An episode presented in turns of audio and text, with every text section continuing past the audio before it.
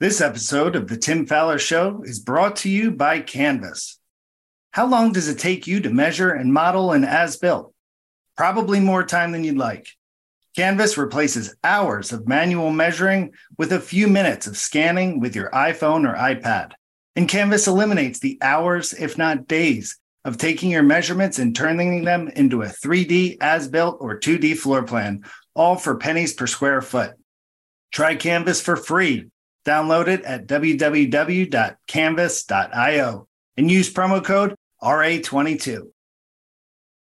Welcome to the Tim Faller Show, where production is paramount and we discuss the tools, time, and people associated with getting jobs done and making a profit.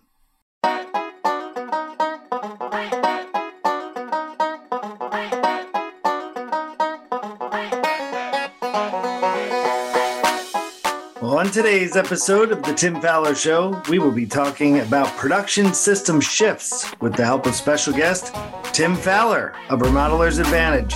Alongside Tim Faller, I'm your co host Steve Wheeler. Here is The Tim Faller Show. Hey, everybody, I'm feeling really special today, so welcome to The Tim Faller Show. Steve and I periodically will just do a podcast all on our own. Uh, a lot of different reasons for that. But I do want to encourage you to go ahead and send in ideas, topics, and uh, suggestions to me at tim at remodelersadvantage.com. I promise I won't make you be the guest. Uh, if you want to be, that would be wonderful. But uh, maybe I can find a guest that'll meet the needs that we have. So I picked this topic today because there's a great deal of shifting going on in companies these days. So some of them have elected you know, maybe because they can't find what I'm doing air quotes here, good help. Uh, and so companies are moving more towards a all subbed out project manager model. And then there's others that not as many, but others that I think are having trouble just chasing down the subcontractors that they have because they're so busy. So they're actually moving back a little bit toward doing more uh, self-performed work or maybe managers on site and what we typically call the lead carpenter systems. And then what's interesting in the last several years is that we have this thing that we're calling hybrid because there's really no other way to describe it, no other name for it, where a company will have project managers and lead carpenters uh, to do the work. And so for many people, this is all very confusing. So I thought it'd be fun to just spend some time talking about it. Maybe I can help you see that you're not crazy for thinking about a shift.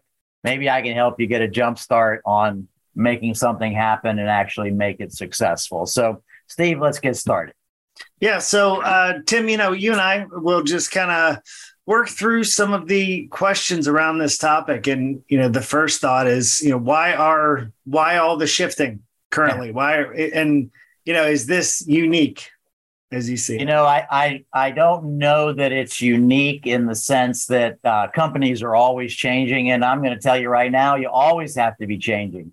If you set one thing in place and think you're going to be in that one place for 30 years, I think you're mistaken, or you know, you're not going to grow with what's going on. But I think the biggest challenge right now is just the huge growth that we've experienced uh, in the sales side of this business. And then coupled with that is the lack of what we would typically call skilled people to come in and do the work. And so companies are really struggling to keep up with the demand that's been put on us by the ability to sell a lot of work. And so those things right there have caused companies to go like, what are we going to do? We ha- we've made commitments to our clients. Now we have to produce these things. And then, as I suggested in the intro, there's also this challenge of all of our trade contractors, if they're worth anything, are facing the same problem. They can't find the skilled help that they need. And their work has just blossomed as well. And so this challenge is how do I you know, control all this growth with a what seems to be a limited amount of people power uh, to get the work done.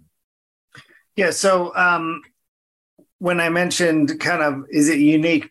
Maybe uh, is it unique to your experience? Let's say five years ago, seven or eight years ago. I can't really say ten years or more because we're getting toward the recession time. But um, like just in in the past maybe five years, have you seen people question their production systems as much as they're doing right now? No, probably not. And okay. and it probably really is a direct result of right after all the COVID the stuff and things like that. And then all of a sudden there's this big uh, boom in the remodeling world that's still going on right now. Probably going to slow down again at some point, which companies have to watch out for. They have to be careful that they don't get overstaffed or stuff. And we'll talk about that a little bit more. But I think it really is the the uh, intensity of the growth is probably nothing I've ever seen. I've seen growth. It's been 30 years or so that I've been yakking about this stuff. I've seen growth, but not nearly as fast as what we're seeing now.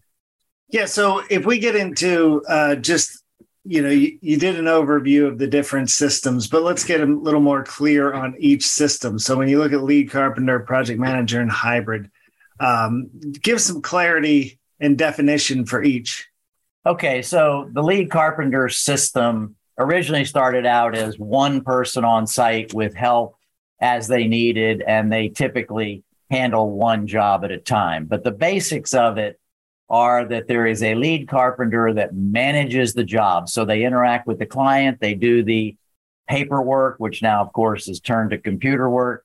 And they also do the construction, at least the carpentry side of it. They manage the subs on site they they take care of all of the on-site management. And so what's evolved a little bit is many many lead carpenters now are running a couple of jobs at one time, which when I was first in it they were only doing one. And then the other one, the project manager model is more typically where you have strictly project managers who handle all the management side of it, setting up the subs, making sure all the paperwork is complete, doing all the change orders, those kinds of things. And then the pure system is that the company uses only subcontractor or trade contractor labor. And so framing, demo, everything, electrical, plumbing, everything is subbed out. They might have one or two sort of laborer helpers on staff to clean up job sites or just make sure material gets delivered if it if it got missed in the delivery. And so it's a project manager and all subcontractors. And then the hybrid system actually has a couple of different varieties. The first one being when companies get to a certain point in their existence, many of them, they they want to move from that lead carpenter system a little bit because they need better management of these jobs. Maybe the jobs are bigger, but they still want to have in house carpentry. And so they'll have a project manager that might manage three or four projects, maybe five. And then they also have lead carpenters that do all the carpentry work on site. And so sometimes they're teams, sometimes there is a flow of skills back and forth, that kind of thing. And then the second part of the hybrid is the companies who do large small jobs and relatively small jobs. And so they'll have lead carpenters on staff that do the kitchens, bathrooms, small additions, maybe a small house renovation. But then they'll have project managers who do the million dollar projects, the big whole house renovation, where there's just so much going on that a lead carpenter doesn't function well in that kind of environment. And so there might be two different ways that a company sort of experiences these uh, this hybrid system. And when people use the term uh, "do you self-perform," that's mostly around the lead carpenter system.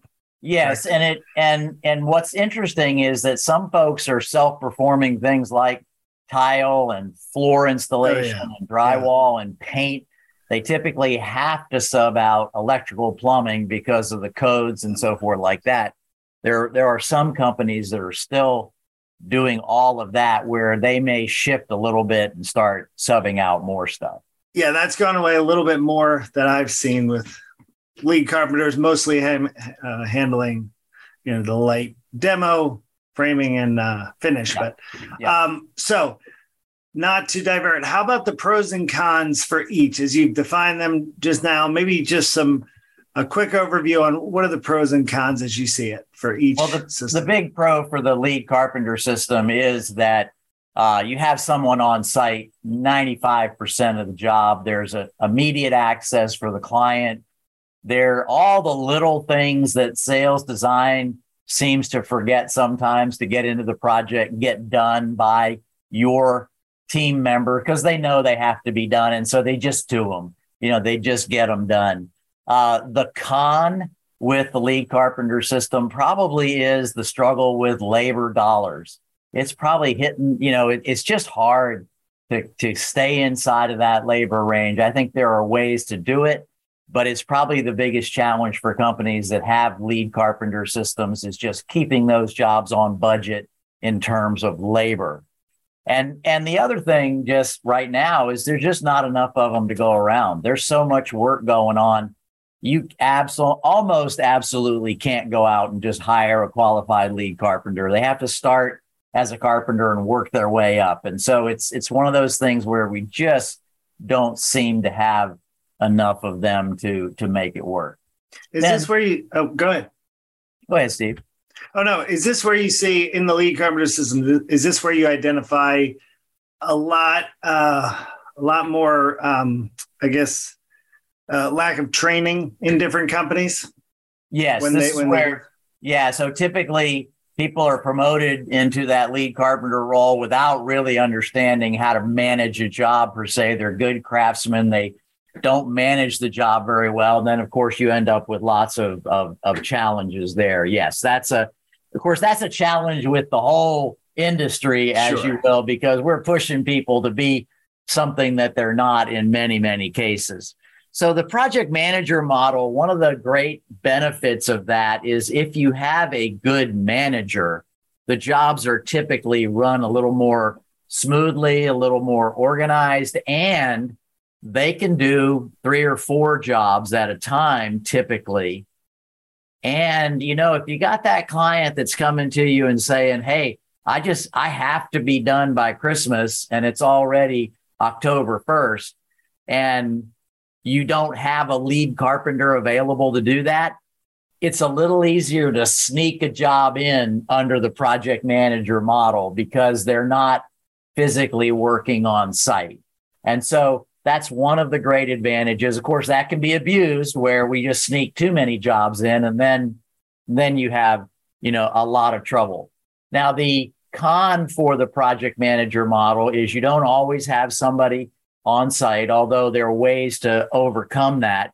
But I think the other the other thing is is that you're so, you're relying on your trade contractors to um, sort of be your representative, not just in front of the client, but like cleaning up the job site, quality control, those kinds of things are sort of left in the hands of your trades, so that when they leave the job site at the end of the day, you know it it's acceptable to the client and because the project manager just can't be there every day beginning and end if they've got four or five jobs going on. So there's just a little bit of challenge uh, with that.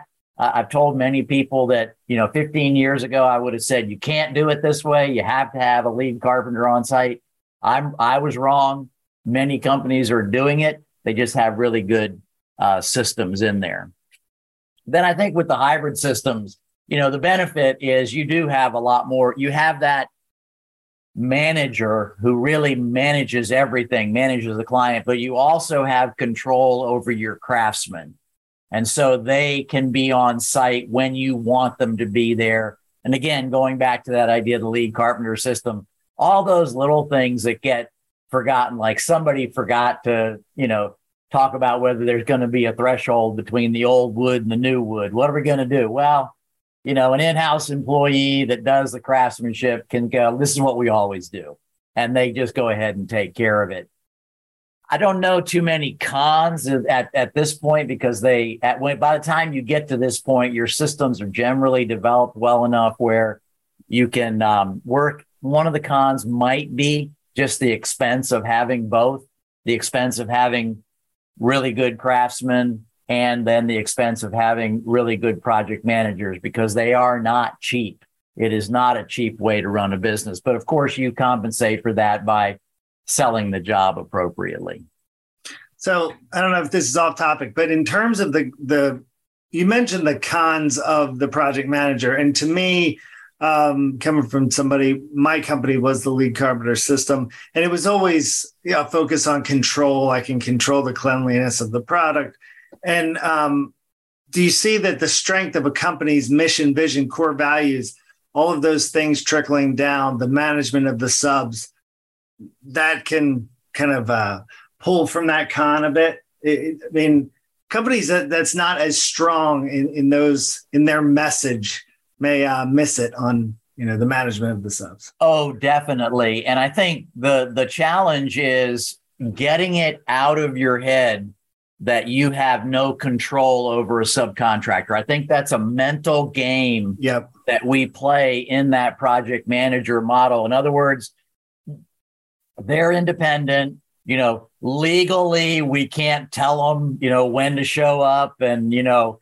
this and that and the other thing. And so we've talked ourselves right out of the idea that they can actually work within our system. They can do what we need them to do. For example, um, I've taught, I think we had a podcast with someone from Hogan where they talked about change orders and how if a sub does something without a written change order, they don't get paid you know, and and it's that simple. Yeah. And and they have their subs yeah. working with them to do it the way they want it done. And so now that's been generated over many years of, of getting these things. But I think you're right. The challenge is when you want to go in that direction, you really have to think about how do I, and I'm doing air quotes again here, train my trade contractors, my subcontractors to help me succeed.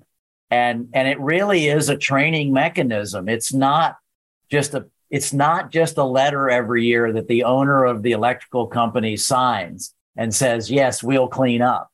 That's not it. It's getting the team, the crew, the mechanics all bought into this is good for them and it's good for us. But yes, very, very I don't know, um, assertive training, if you will, yeah, uh, for your trade contractors. Yeah. So, um, how about switching for the wrong reason? So we have the cons, but I know the people that sometimes maybe uh, are not strong with estimating, or that's just a piece of why their slippage is out of control. They go, well, we need to go to cost plus because I just can't get my head around this estimating yeah. thing, you know, and that's nothing against cost plus. It just, it can be a knee jerk reaction. So what do you see for each would be a knee jerk reaction for changing, which so, may not be the right reason. Yeah. So I think the, you know, you think about the lead carpenter system, I mentioned that one of the biggest challenges is labor control yeah. and labor costs. And so we're going into an estimating setting, we say, I think it'll take this much time for us to do that framing. And then our, our lead carpenters are not able to either do that or very worst scenario, they don't care and they just don't work hard, which I don't think is true for most companies, but I'm sure it could exist. And so maybe the knee jerk reaction is, you know what, I'll just sub it out and then I'll get better pricing. Well, the reality is that you're going to get a fixed price or a more fixed price. But if you're still estimating it incorrectly, then it's not going to fly uh, anyway. And I think the other side of it too is we can give up on the training of our team as well. And so perhaps we really do want to have in house carpentry because of the control, but we've just given up on trying to help these people be more efficient. And you know, it's not easy. I'm going to guarantee you that it's not easy, but it can be done to bring people in where it can meet up uh, with your estimating. And so the knee jerk reaction might be to jump to project management uh, as opposed to uh, the lead carpenter. And then maybe going the other way, it just fits the same model where we're getting these poor results. Maybe we're walking through with a client towards the end of a project and there and the, the the punch list for a kitchen is 50 items long because our trades didn't seem to care. Yeah. Well, here's here's the other thing with the project manager model, it is easier to change trade contractors than it is to change lead carpenters, right?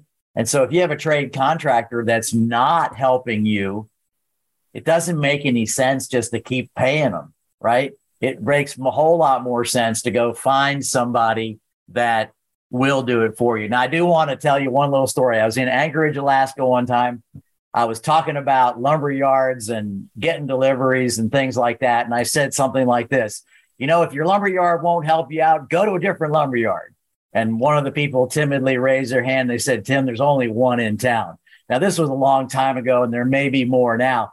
But, you know, you may be in a small town where you don't have a lot of choices for your trade contractors, but hopefully many of you are in that area where you can go find trades that will really, really, really, really help you.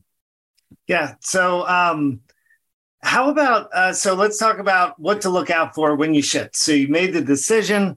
You're like we've we've got to switch from uh, the lead carpenter system to project management. What should we look out for? And what's the so process think, look like in general? You know. Yeah, I think one of the things that I mean, there's a whole list of things to be really really observant of. For one of them is maybe you need a, and I'm going to I apologize for this stereotype, but a better grade of subcontractor. In other words, you've been able to get by with this guy that does a pretty good job because mm-hmm. you've always had somebody there to kind of make sure it looked good. You might need to go to a trade contractor that costs you a little bit more money, but they do uh, exactly what you want them to do. The second thing would be you're going to need more than one sub. You know, if you've got five or six jobs going on, you can't have one sub framing all of them or one sub doing all the trim. It just doesn't, especially if they're smaller projects, just doesn't seem to work out in terms of scheduling. I think the third thing is just to watch out for your scopes of work and particularly as it relates to your trades. Because again, what are all those little things that were just picked up by somebody and nobody seemed to pay attention, just knew that's what you had to get done? Well, the trade contractor doesn't know that. Not only that, they're not getting paid for anything that's not in their scope of work. And so your your contract with your trade has to be much more complete and it has to include things like cleaning up at the end of the day. And what does that mean? And then communication standards like who, when does the sub, when is the subcontractor required to call the project manager uh, and let them know when they're if they're going to be there or not going to be there what what are those and those are things that are typically left out but every yeah. technical thing but also then those those more subtle things that we have to make sure are in the contract with the with the, with the trade.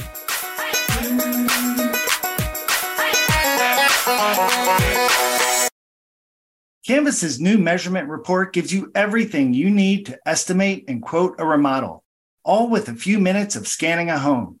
You'll get a detailed floor plan along with information like floor and wall area and the number and sizes of windows and doors with none of the tedious measuring. Try Canvas for free Download it at www.canvas.io and use promo code RA22. Um, so you get the trade agreements. Is there anything else in terms of uh, budget or just you know the planning of the project? Yeah, so I think pretty common practice nowadays is to do what what's called a trade walk.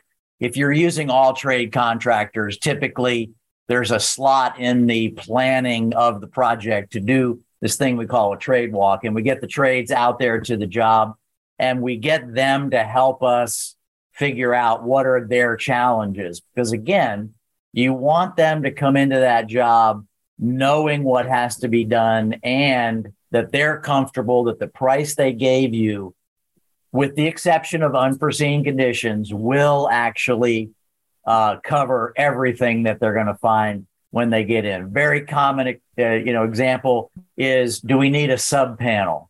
You know, it's like almost no estimator, unless they know electrical backwards and forwards, can tell you that you need a sub panel, right? It's just yeah. one of those things. The electrician walks in on the first day and goes, Oh, you need a sub panel. That's a thousand dollars more. Now we're in this bind with with the client getting a change order and those kinds of things. So getting them in uh, early on and getting them to help you write the scope. And so what I'm recommending is that you go into the meeting with your scope already written and then ask them to add anything that they think might be part of the job that you might not have. And then one yeah. step beyond that might be actually putting a price on there and saying, hey, here's what we think it should cost. if yeah. that works for you, sign right here and away we go. So that yeah. that may be a little bit further down the road for a lot of us. Now, this is more of a sales question, but do you see any change in value in terms of talking to the client? And now, you know, they're they may be a little more upset that there's not a bunch of team members with your logo on their shirt on the job site, and it's you know, what are we hiring you for kind of question. So, how do you see that playing out with that switch? Oh, that is such a great question because you have to start at the beginning of the sales process. Yeah. Resetting expectations. And this is going to be one of the hardest things to do because one of your sales pitches has been we always have somebody on the job site when someone else is here. And if you're subbing everything out, that's not going to be true. But again, going back to 15 years ago when I said you couldn't do it, I know you can. And so what people are doing is they're they're setting the expectation of what the project manager will really do and they're setting the expectation that our subcontractors work with us regularly. They know our standards. Uh, we do an inspection at every step of the way. We have weekly meetings with you to make sure you're being taken care of. All these kinds of expectations need to be set. And the expectation that's particularly troubling right now is what we typically call the schedule. Because with trade contractors, it is a little bit harder to say this will only take three days because they get backed up someplace else now you may have to have four or five days in for that phase that you typically would have done in two days because you can control it. And so then it has to be said there will be days when no one will be here. And you have to have it set where that ending date for the client is much more realistic to the way that you're going to be running that project. Expectations are huge. The more yeah. I think about these jobs, yeah. It's almost all about expectation. It is. yeah. Um, so before we switch from lead carpenter to PM, is there anything else to think about? Yeah, so I think if you currently have a lead carpenter system, one of the things that does happen, and this costs you a lot of money, is you'll bring trades in like to do trim and they won't quite finish. They pull off, or maybe something needs to be fixed. And your lead carpenters who love to do carpentry will just put their tools on and do what's left in the trade contractor's job to do. Mm. Bill you by the hour. Trade contractor gets their money because that's a contract and it ends up costing you a lot of money. So there has to be a shift in attitude that says we're going to make sure the trade finishes everything. We're not going to let them leave stuff for us. And, and if they do, we're going to make sure they get back and take care of everything. Yeah. All right. So now we've decided to shift from the project manager to lead carpenter.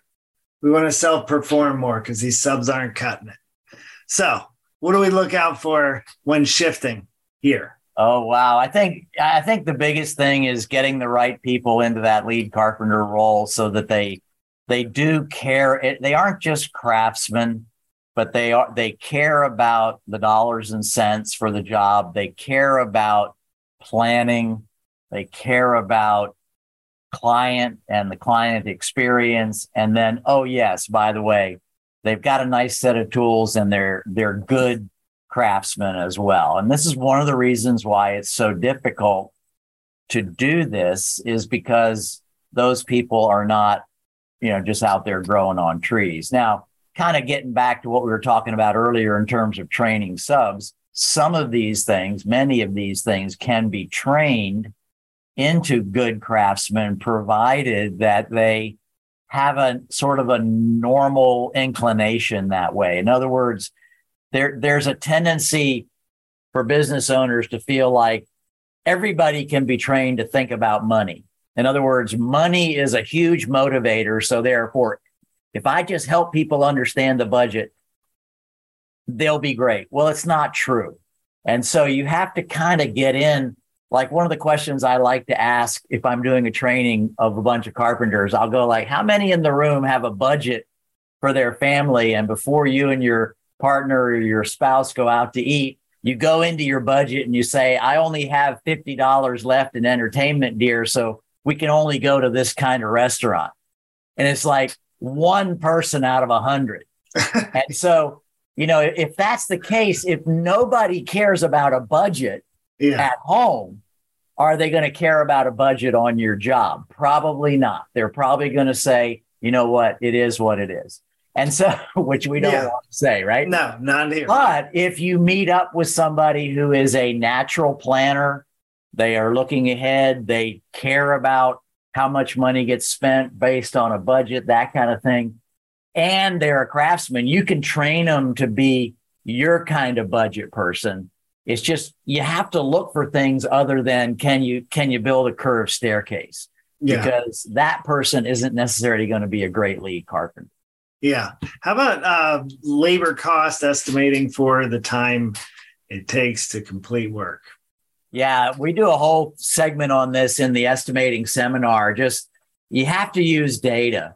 And I'm just not a big fan of going to your lead carpenters and saying, how long do you think, you know, 20 feet of baseboard should take?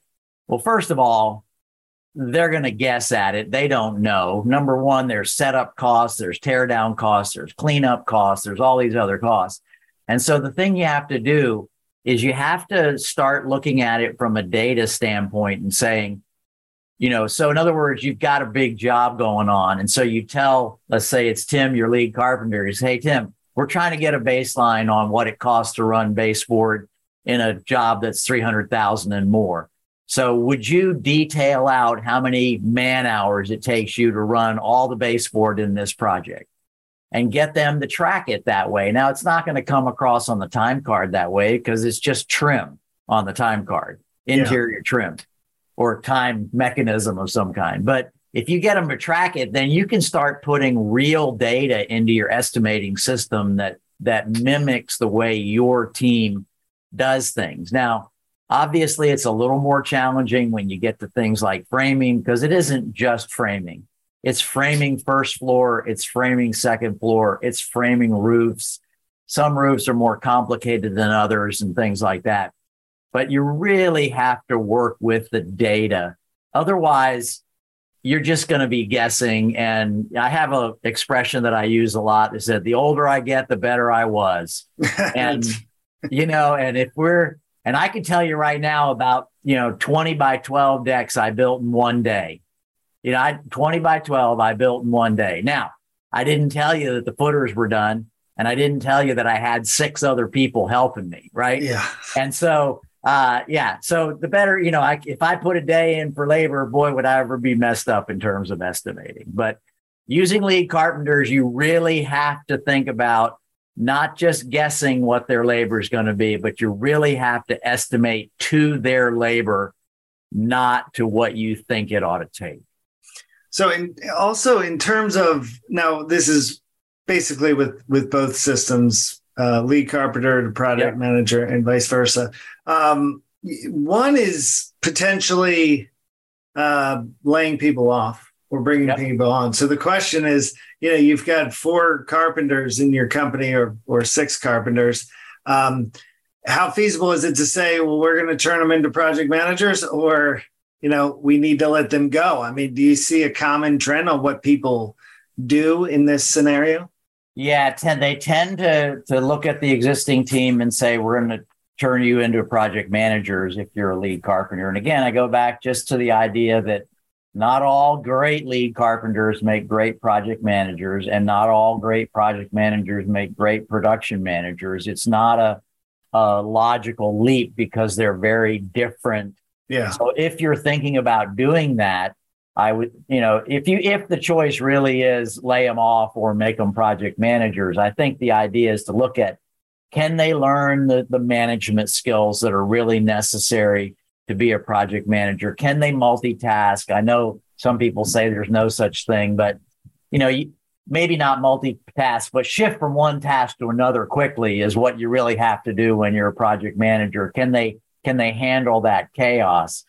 And if they can, then then that's really good. If they can't, if they don't seem to be, there may be some kind of a way that you can have one project manager and then the others stay as lead carpenters and maybe get a little bit more into that hybrid let them be the skills they just may have to do more things that they don't like to do like dig footers and clean up and you know tear out and maybe lay some flooring every now and then or or whatnot like that so it may be that they have to just chip in I think the big challenge is whatever system you like to use, you're going to have to keep people working.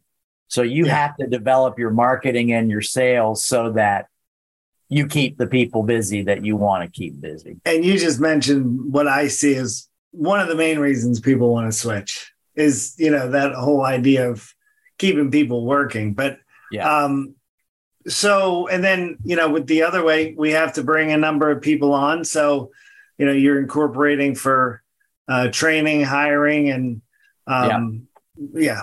So um, you know, as we start to wrap up, what what what can we? What else do people need to know? A when they're starting to even think about this shift, but you know, just the overall process. I mean, maybe just break it down into a few steps of okay, you've okay. identified a problem, and now I've got to start really thinking if I'm going to do this or not. So I think, like a lot of things, you kind of need to decide what's my comfort level. Do I want to have control over all the carpentry? If so, then we're going to start with a pure lead carpenter system. And then at some point, we're going to shift over to that hybrid system when either jobs get way bigger. And when I say way bigger, I, I hate dollar amounts because it's, you know, in, um, you know, uh, Podunk, wherever, the dollar volume yeah. might be 35,000, 40,000. New York City, it's going to be 500,000. You know, it's just dollars are difficult. But when you get to those jobs where a good craftsman can no longer manage all the details, then it's really good idea to go to that hybrid system and become, you know, have that project manager. If you're comfortable with all trades, project manager system gives you a lot more flexibility and uh, you just have to make sure that your trades are are really helping you with that. I think the other thing is the big thing for me with all systems is don't get complacent. Find the five or six key indicators that will tell you this is working or it's not working. Labor costs would be one of those. I think with your trade contractors, are they getting the jobs done within their budgets, or is there always a change order that you can't charge the client for? Or, in other words, are they always ex- expanding their income and you're not getting, you know, paid for it? Those are just a couple of them. Yeah. There may be some, you know, surveys and stuff that you can do to to check not mental health so much as morale. You know, how how's the morale of our trade contractors and our in-house employees? Those but but find those indicators that'll tell you things are slipping because this is where I've seen the biggest challenge is that that people find a system and they stay with it and then they start going on you know four week vacations and you know spending a lot of money on things and systems do not run on their own you have to keep putting energy into them to make them work so find those indicators that are going to tell you when it's slipping and pay attention to them. Yeah, and I think one important thing maybe to tack onto that is, and this is simply my opinion. You can tell me uh, if you think different differently, but um, you know, doing it with toe in the water. And that is not the hybrid. The hybrid is not toe in the water. The hybrid is a delineation, defined difference in terms right. of you the way you operate. And you know, people are like, I think, you know, we're gonna try a few jobs cost plus. Well, you know, that takes a big shift in terms of the way you're tracking a project. Yes. And, you know, so it's not just, hey, on this job here, we're gonna try it out, you know, and see how it goes. It can be a recipe Sometimes you know, there's a there's a way that our brains work that if we don't make a commitment to something, it almost always fails. Yeah. But yes. if we make a commitment, that first job, maybe it doesn't work very well. But if the commitment is this is the way we want to do it, then we start investigating what happened, what what worked, what didn't work. We do that. That's the other thing. Debriefs. We do a debrief, yeah. autopsy at the end of the job. Oh, we need to do better at our trade walk. Okay, let's let's enhance the trade walk a little bit. That should give us the, the, the results that we require. But if we're always looking at it like, I don't know if I want to do this or not, our tendency is to not dig in enough to make the changes that we need to make. And that's again, I keep saying the most important, everything's the most important thing, but that's our key factor is do we try to figure out what's not working and what is working and improve uh, both of them along the way. Yeah. So before we kind of wrap up here, Tim, you're yeah. a year into it, right? And you've set some KPIs on what you'd like to achieve or what you thought would be the outcome of shifting. Um, is there any time where you say, uh, it's probably a hard question, but uh, you, you know, you're hitting some of the KPIs, not all of them. Like, is there a time where you go, well, this isn't working out, or you know, how do how do we know you know, we've made the right decision. The intention, like you said, and the commitment is a big thing. You know, um, how do we know it's a, it's been the right shift? This is going to sound a little bit like a commercial, but the reality is when we're too close to a situation, it's really hard to see why something's not working and yeah. why it is working for that matter. And so things like our uh, roundtables, whether it's the owners groups or production management, things like independent consultants, uh, books, system, all kinds of other ways yeah. for you to look at this thing and see how let that other entity, whatever it is, help you see something that you're missing. And I'm not saying just wholesale, you know, shift after a year because you probably got a lot into it already. There may yeah. be just one little thing. And I've seen this over and over and over again where companies struggle, they work on it, they work on it, they work on it. And then there's one little thing. It might be one manager that comes in and boom, things start working. It might be changing that one person or that one thing and things shift. Unfortunately, it's hard to see that from the outside. So it may be someone that comes in, or it may be joining a peer group like we have, that that group can help you see where things aren't working well. And, and maybe they would recommend you shift based on what they can see. Yep. That second set of eyes can be it's a huge. game changer. Yeah. So, yep. well, this has been fantastic, Tim. I want to thank you for joining us. And I want to thank all of our listeners always for listening to another episode of The Tim Faller Show. And remember, at The Tim Faller Show, we're working hard to eliminate that nasty little phrase. It is what it is. This has been another episode of The Tim Faller Show. Want to hire Tim and fast track your growth? Visit remodelersadvantage.com slash consulting to learn more. And if you'd like more information about Roundtables, our world-class peer advisory program, please send me an email at steve at remodelersadvantage.com. And of course, don't forget to subscribe to the show and comment on iTunes. Thanks for listening. We'll see you next week.